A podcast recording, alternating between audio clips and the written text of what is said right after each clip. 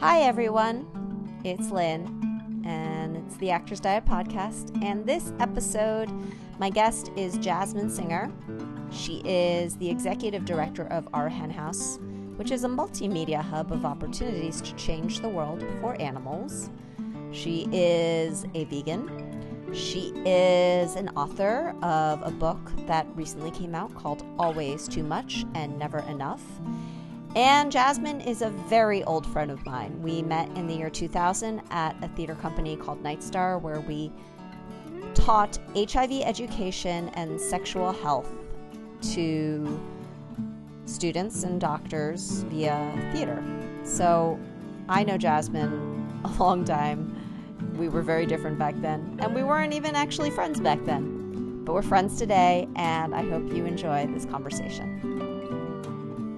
Jasmin, this is very exciting, not only because you're also a podcaster and an excellent one at that, but also because you are probably, I mean, aside from Christy, my oldest friend that's been Yes. on this podcast. Because, well, so we should say that Christy Meyers, who I don't even know what episode she was, she and I had met through a theater company in New York City called NiteStar, which is also how I met Jasmin. And actually, I feel like I might have known you before Christy. Like, we both joined the theater company the same time. And Christy, even though she was a member before us, we didn't really know her until later on. So, I go further back with you than Christy. Yes. I Just want to that out there, Christy. so, so congratulations on winning. what do I win? I don't know. You just you win a podcast interview with me. That's what you win. No. That's the thing to win. but um, this is this is going to be really interesting. I think not only because we have so much history, but because you are probably one of the only people who knew me when I was in my eating disorder, and I knew you when hmm. you were a completely different person. Also, so Yeah. So let's Yeah, I like that we've dig. that we've, we've our relationship has definitely gone through more changes than the vast majority of relationships that I know that survive. So I I think we should go on a vacation together, Right? like put our feet up and just get each other like we did necklaces it. or whatever. We did it, Yeah. Jasmin. There's got to be a greeting card for that. But I mean, like, okay, so Jasmin Singer, when people think of you today, they think of this feminist, vegan activist uh, who is, can I say that you identify as lesbian? I think you should scream that. She's, the a, sh- I mean, but when I knew Jasmin Singer, those weren't the things I thought of in the in, initially. So I'm just really interested because people always say that you should really honor your inner truth. So I'm wondering how you got to that place because when we met, it was what we were like in our 20s, Oh, early tw- early think that 20s, I was- right? I was uh I was 21, I think, and you know, I'll be 37. So that's how long ago it was. However, I can't do math, but that was how long ago it was. So yeah, it was like this time period where like you know you're forming your identity and whatnot, but I, more so than anyone else I know, I feel like you I wouldn't say radically changed, but you found who you were and you identify so strongly with that that it's hard to picture you as anything else. But I have the proof mm-hmm. in my me- in my memory. So so how did you get there? How did you get to that point? Can I actually just say I don't think you liked me very much. well i didn't. Well here's the thing. Here's here and this is this is good for us to talk about because i think it's you know you always hear about when people don't like you and people are always mm-hmm. like oh that's because they're working on their own shit. You mm-hmm. know and you're like whatever. No that's not what it is. They just don't like me. But in the case with you the things i didn't like about you were definitely the things i didn't like about myself and like I said, we were both going through eating disorders at the same time. Mm-hmm. So like it was almost like I saw through you mm-hmm. and I was Yeah, almost I can see that. unwilling to accept you because if I was to accept that, then I had to accept that that was the problem with myself. I just got the chills like nine times in a row. I just wish I was there so I give you a hug.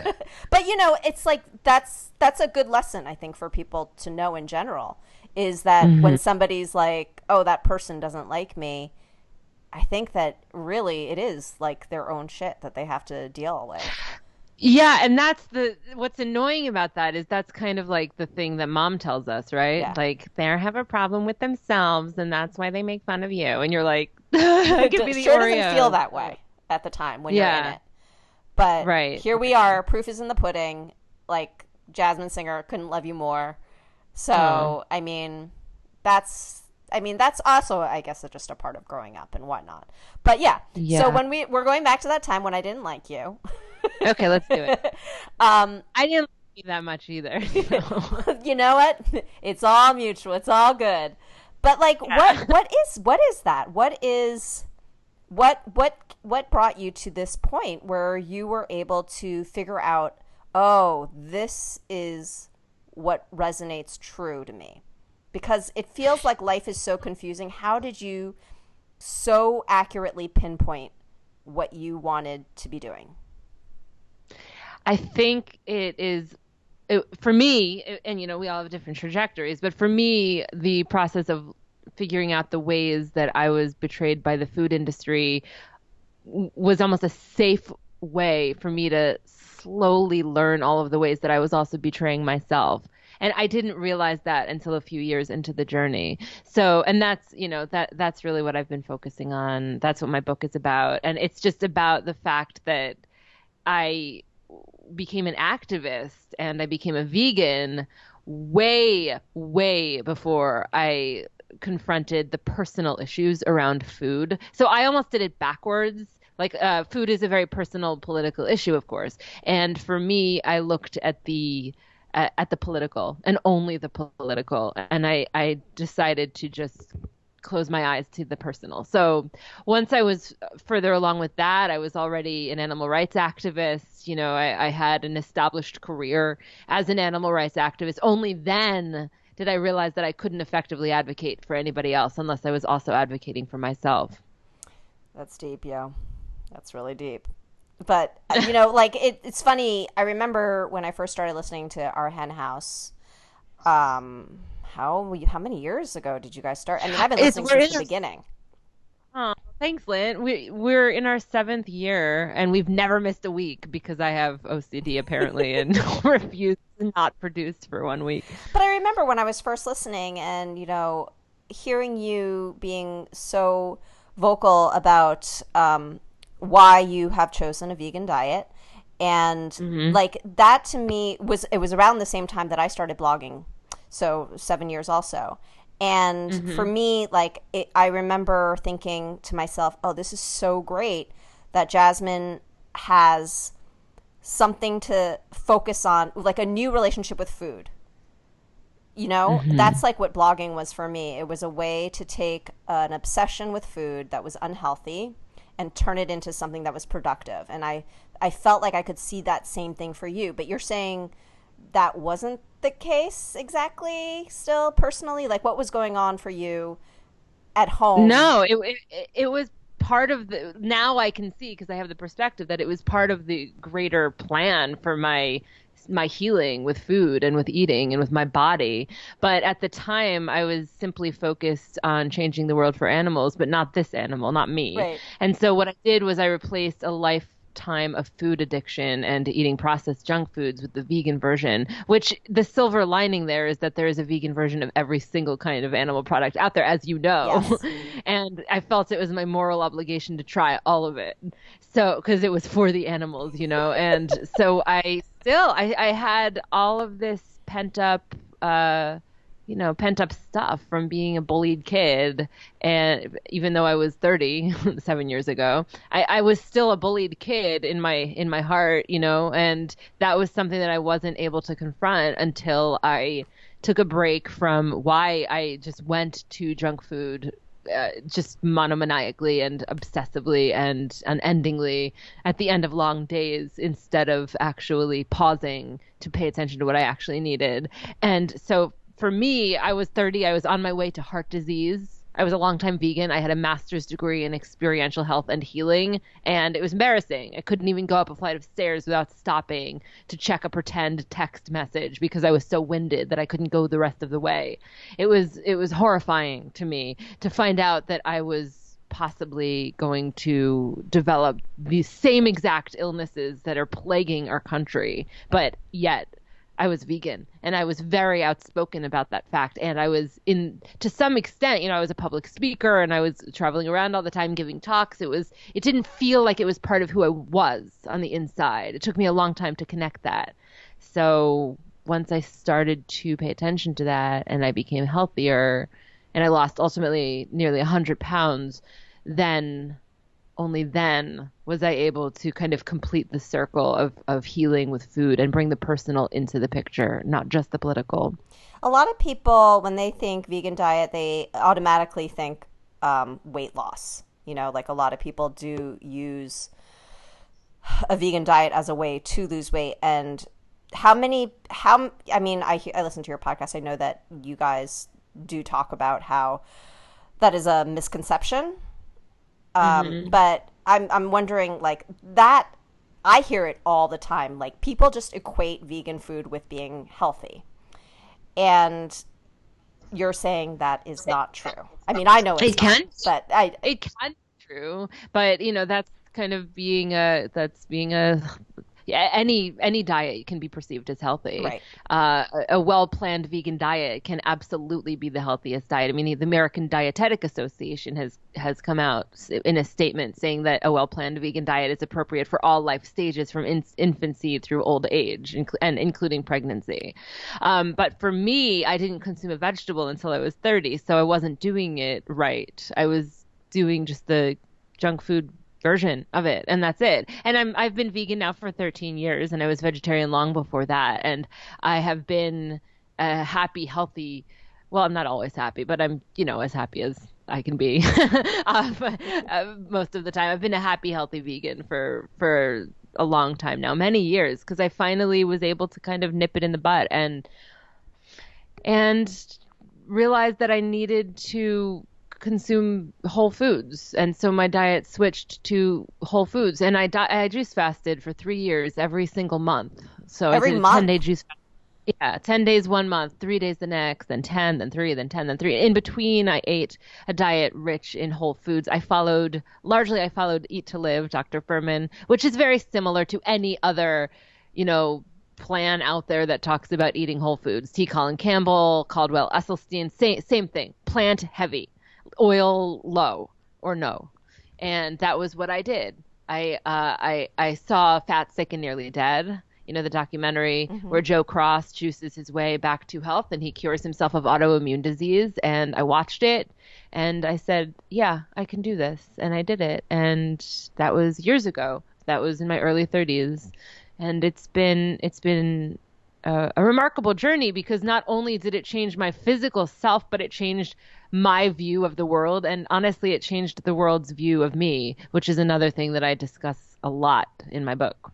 We'll get to that in one second. I'm wondering a little bit about the juice fasting because I've it, back in the day when I tried to juice fast for maybe I don't know two days, and then it like resulted in the largest binge I've ever had in my life, and I was like, that's never happening again. How was that mentally and physically for you the first time?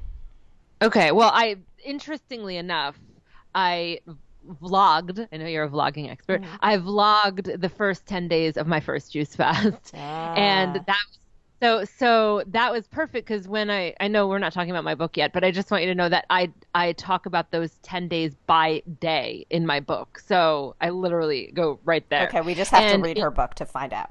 Just read the book. this interview is over. I'll talk to you after I'll read the book. Yeah, uh, I, I don't think that juice fasting is for everybody. I say that in my book. My book is not a book on juice fasting, nor is it a book on weight loss. It's a book on finding peace within your body. And but for me, that involved juice fasting, and it, it, physically, it was not nearly as hard as I thought it would be. Not at all. In fact, when you when you just said a two day juice fast, I thought to myself, "Oh no, I could never do a two day juice fast ever," because to me, it just gets easier after the third day. Oh. So I'm not sure ah. we got to the point where it would get easier. And just like, you know, I go running now and just like when I go running, if I'm going to go running for 3 miles or for 8 miles, it is always the last mile that is the most difficult no matter no matter what cuz psychologically it trips you out. So for me with juicing, unless I decided ahead of time I'm going to be juicing for 10 days or I'm going to be juicing for for 3 days, I needed to have that as my marker uh, and it was fine. I got through it just fine because psychologically I knew that I was I was I was in it. Uh, physically, yeah, physically it wasn't it, it wasn't nearly as hard because you're two hours later you're always gonna have a juice and. I I've I did find that I didn't have as much energy as I did when I was consuming food, so I tried to like lay low, work from home, which I had the privilege of doing, and a lot of people don't. But you know, Marianne, uh, she was juice fasting with me and she was working at the time at an office and she would go to the office and she was fine. But you know you try and keep social obligations to a minimum. You find out the tricks that work for you. Yeah. You still juice these days? Yeah i've been on a book tour all year so i haven't been able to this year because it you know it, i'm i i've I've done 44 book events so far this year, and I'm also running, you know, an organization so I I have not had the space in my schedule because I haven't been in the same spot. But I will have smoothie days, and I intend to start the juicing regimen again soon because I'm about to move and settle down in a new place where it will once again be able to fit into my schedule. So for juicing newbies, since you are somebody who juices on the regular, um, what what machine would you recommend people get? I'm sure you've gone through a bunch. You know what? I I had a, a Breville, and that's the brand that I would recommend. Uh, but juice, the juice trend, the rage, all the rage, it, it happened after I started, and so juicers have changed a lot. And living in New York City, uh, what I eventually started doing for the first for the first two years, I used my Breville, and afterwards I started to do the the programs that you could buy. Ah. And yeah, so in my book I talk about I talk a lot about privilege issues and how you know fruits and vegetables are not subsidized by the government but animal products are and how it's really complete bogus nonsense that juicing is not accessible to everybody. I talk about that. I talk about cheaper ways that you could have similar you know s- similar outcomes to juicing it wouldn't be exactly the same. But the reason i bring that up is because I, I don't think that i can say right now today what the best juicer would be to buy. I can say that the folks who know are the folks who run the join the reboot community uh, which, with which is joe cross that who made fat sick and nearly dead that that's just all that all that they do over there. So they would be the best people to consult about the, the perfect juicer now. They come out with new versions practically every month. Um, I, I do tend to think not to go secondhand with a juicer if you can swing it to, to actually invest in one, spend a good $400 on it if you plan on juicing regularly. Uh, and, you know, that I learned the hard way by getting a secondhand juicer from the 70s that didn't have any pulp, I mean, any juice whatsoever. It was basically just all like a all pulp would come out. And so i wasted a lot of money on the food. A good juicer is going to squeeze the shit out of that vegetable. Right right. Okay good to know for everyone who's who's wanting to juice. And did you make like pulp crackers and stuff with the leftover? Yes Yes, I did. I so I I had a super cheap dehydrator. I still have it. I think that my mom got it for me for Hanukkah one year on QVC, and you know it was it, I would make yeah I would make dehydrated crackers, which you can also do in your oven if you don't have a dehydrator. So you just take the pulp and you could stick it even in the freezer and deal with it after your juice fast is over. Oh, that's a uh, good idea. Yeah, you don't want to mix all of the pulp together together, you would want to like keep the carrot pulp separate, for example, and then empty out the pulp and and then juice the the rest of the weird stuff or you're going to end up with some pretty odd tasting cookies and crackers. But that was really fun. I never let anything go to waste and i also composted so otherwise it would have been too tragic. So it's uh, there's like a segment on your on your podcast where you sometimes cook and you uh, yeah you're not you, you say you say that you're not like the best cook not. No, that's actually I have two podcasts. Our hen house produces three podcasts, and two of them I one one I two of them I co-host. So the one you're talking about, it's not the Our Hen House podcast, but it's the Teaching Jasmin How to Cook Vegan podcast, Yes. and that is where there was a bit of an intervention. My friends were like, "You really aren't the best cook," and I and I know, I know, I'm not. I'm just busy, and I've lived in New York for so long that I can just order Chinese food, you know, steamed tofu and broccoli and brown rice, and pour some tahini and nooch on it, and I'm good. Uh, but I, I, I have been learning how, thanks to Chef Laura Delhauer, who has been a remarkable teacher. And the the recipes are very easy, so they're very jasmin friendly. And if I can make them, anybody can. Yes, I like that. If, if, if jasmin friendly, that's a good. That's a good. Yeah, and honestly, I have a six year old niece. I'm not even exaggerating right now. Mm, there is no doubt in my mind that every recipe I have made, she would be able to make and and like follow the recipe herself. Like they're super simple, but sometimes that's what cooking is. It's just simple, and it's like thinking in new ways and trying new ingredients with with other ingredients and realizing it doesn't have to be a perfect science. It, it's it's sometimes about messing up and then laughing about it, throwing it out, and ordering the Chinese food anyway. But that's kind of what the show is about. It's not. It doesn't take itself too seriously, and I've wound up making some of the best food I've ever had. How did you get from somebody who did not eat a vegetable to somebody who juices? Good question. You know, it once I took the break when I from eating when I did my first juice fast, but I, I wasn't focusing on deprivation. I was just focusing on all of the fruits and vegetables that I was consuming. So it wasn't like the summer of my anorexia, for example, which is something I talk about in my book. Uh, but I, I, rather than focus on the numbers on the scale, I started focusing on the fact that as soon as I took a break from the Oreos that I was consuming regularly, which are vegan. Yes, I just way. realized that uh, recently and was like, oh, Yeah. wow. Yeah, that's pretty much what I thought when I realized that. I thought, oh, okay, welcome back, old friend. Uh, I after I took a break for the first time from that and from the the the copious amounts of vegan pizza I ate and the Butterfinger milkshake and the vegan panini and when I took a break from that and I started to consume vegetables and actually stopped just mindlessly grabbing for like handful after handful after handful of these junk foods, I realized that I was thirsty for them. And it is annoying. I'm about to be one of those people who I used to hate when they would say this, but once you start to eat in a very whole foods based way, you actually start to crave those foods. My favorite meal on the planet is a macro plate, without question. I was, you know, on my book tour when I've been in different cities, people always want to take me to that vegan restaurant in that city, and it's so great to go. But I was in Phoenix, and I, I, the people I was staying with were like, "Well, what do you want right now?" And I said, honestly, I want a, I want a green smoothie for breakfast, and tonight for dinner, I want a macro plate. And they were like, "Done." And that was my favorite eating day of my entire tour this year. You know, It- you're it's just- absolutely right about that because I'm the same exact way. Just having food be my job now, it's like when I have the choice, I want something that I know is going to be filling and will make me feel good.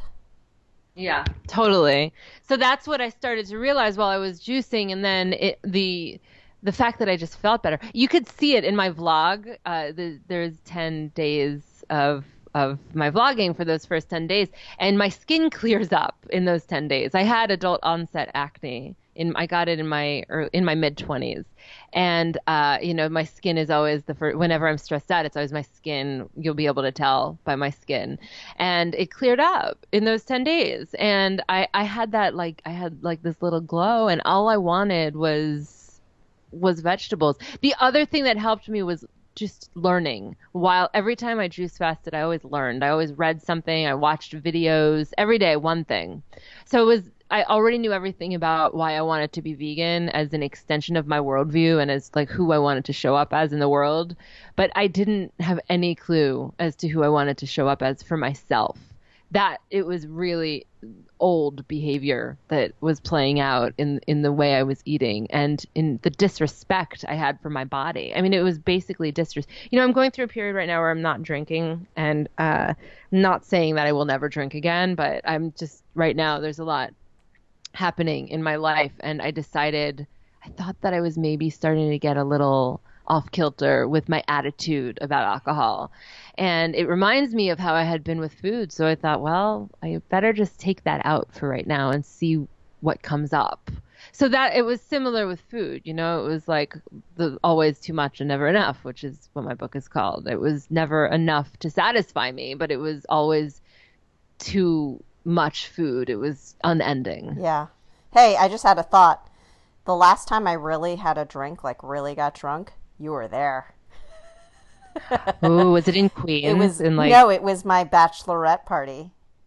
Oh yes, I, you did have. I did have night. many drinks, but I'm just thinking to myself that's because for me, yeah, I I stopped drinking alcohol all the way back then. I mean, I've had like a cup of wine here and there, like over the years, mm-hmm. but for the most part, I don't drink to get drunk ever anymore. It just it's funny when you cut things out because you just know that your life doesn't need it at that time, and then you're sometimes surprised to see, oh, I can live a, quite a quite a nice life actually. I actually think the other the other mentality that could stem from that is it can also be transformative. You you if I stop drinking and I'm so super aware of it, then I'm like, why am I so super aware of this? Like, why is this a thing? You know, I was on the Rich Roll podcast not too long ago, and I I was talking to him about extremes, and he said that he embraces extremes and he thinks that some of the biggest transformations in his life have happened at the most extreme moments and so you know I, if if people consider it extreme to stop a certain behavior of theirs then i would say well what extreme benefit might come from that extreme removal of that habit? Yeah. It's something i mean honestly i'm thinking out loud because this is something i am literally going through right now. It's funny that you said to me at the beginning of this interview you're just you know exactly who you want to be and what you want to be and i'm i'm in the middle of the biggest transition of my life. So you know go figure but but that's we, always going to change. I mean that's another yeah. great thing to know is like yeah you are who you want to be but that w- what you want to be is constantly shifting Sure. Yeah. My book is just a moment in time and there's not really an end. It's not like at the end of it I figure out how to find personal authenticity. I hope it's something that we're always seeking and and if we're lifelong learners, which you are, and that's one of the things that you bring so selflessly to the media that you produce is that you're learning too along with your viewers and your listeners and and your readers. So that's something that I feel privileged enough to go through the world doing is learning out loud, yeah, I guess. Yeah, totally. Well, we don't have much time left, but I do want to have you answer this for me because I know people are listening and are like just wondering and, and I know the answer to this and I know you would be able to explain it so much better than me is that question how are you vegan and how do you get enough protein? I would like you to answer that question. Well, okay, I just have a question about the question. You said, "How am I vegan?" Oh, some people. No, wait. How how do you eat vegan and get enough oh, protein? Okay. That's what I mean.